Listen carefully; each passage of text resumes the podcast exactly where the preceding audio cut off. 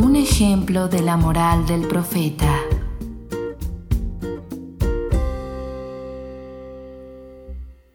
La victoria del profeta del Islam, la paz y las bendiciones de Dios sean sobre él y su bendita familia, aunque fueron con la aprobación y la ayuda divina, pero aparentemente muchos factores influyeron, que uno de los más importantes fue la atracción moral del profeta. Poseía cualidades morales virtuosas y humanas tan excelentes que impresionó a los enemigos obstinados, los obligó a rendirse y fascinó a sus amigos. Si a esto lo llamamos milagro moral del profeta, no hemos exagerado.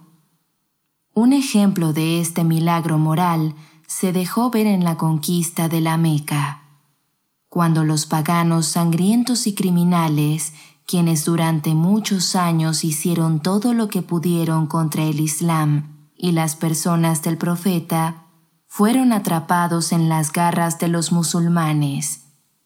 El profeta, contrario a todo lo que suponían los amigos y enemigos, emitió un decreto de amnistía general para ellos.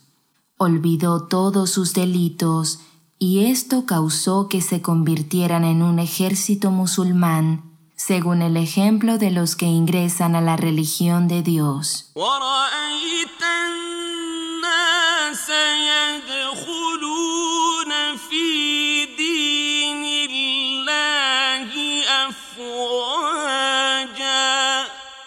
Veas a los seres humanos entrando en la religión de Dios en oleadas sucesivas.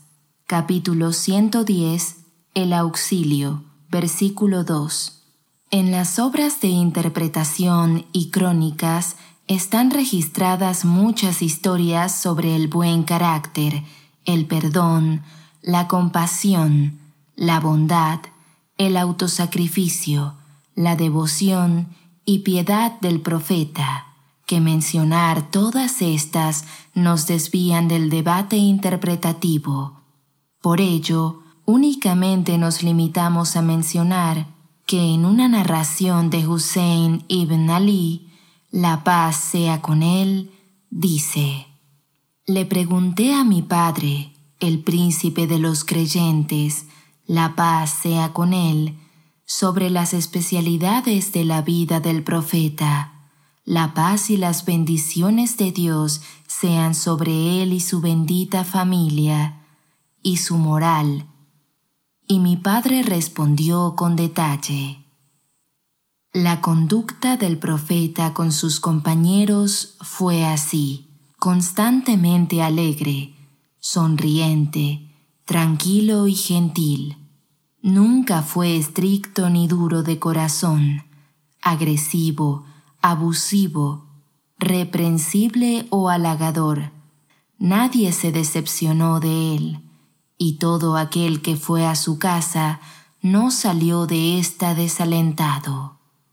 Había renunciado a tres cosas, discutir al hablar, hablar en demasía e interferir en algo que no le incumbía había dejado de hacer tres cosas, culpar, hablar mal y buscar los deslices y defectos ocultos de la gente.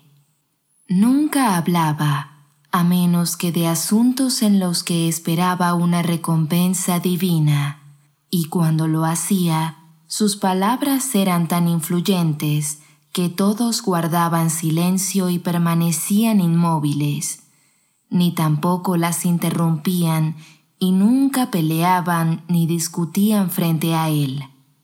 Cuando un extraño e ignorante hablaba violentamente o hacía una petición, lo toleraba y decía a sus compañeros, Sacien la necesidad de aquel que la tiene y nunca interrumpan a nadie hasta que termine de hablar. En efecto, si no hubiese contado con esa generosa moral y buenas cualidades, esta gente atrasada, ignorante y ese grupo violento inflexible no habría abrazado el Islam y todos ellos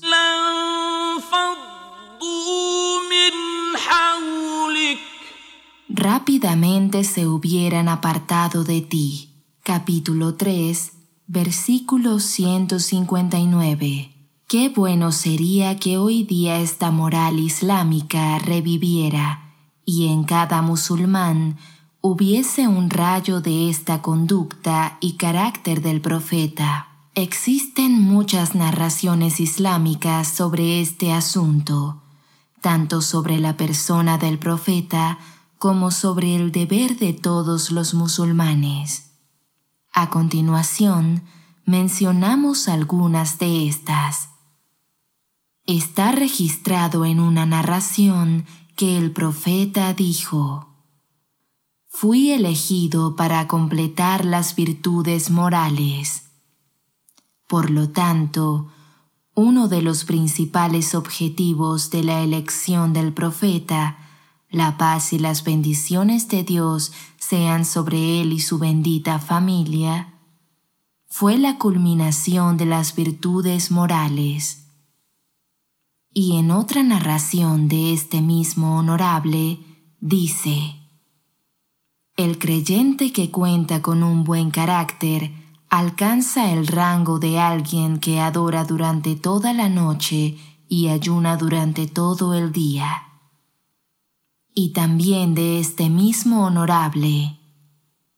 El día de la resurrección, lo que más peso tiene sobre la balanza de los actos es el buen carácter. Y también dijo, el más amado de todos ustedes ante Dios es aquel cuya moral es la mejor de todas, el más humilde, el que amista con los demás y los demás amistan con él. No olvides suscribirte a Fátima TV, es muy sencillo, solo debes incluir nuestro número en los contactos de tu teléfono móvil. Más 54 938 1539 0737.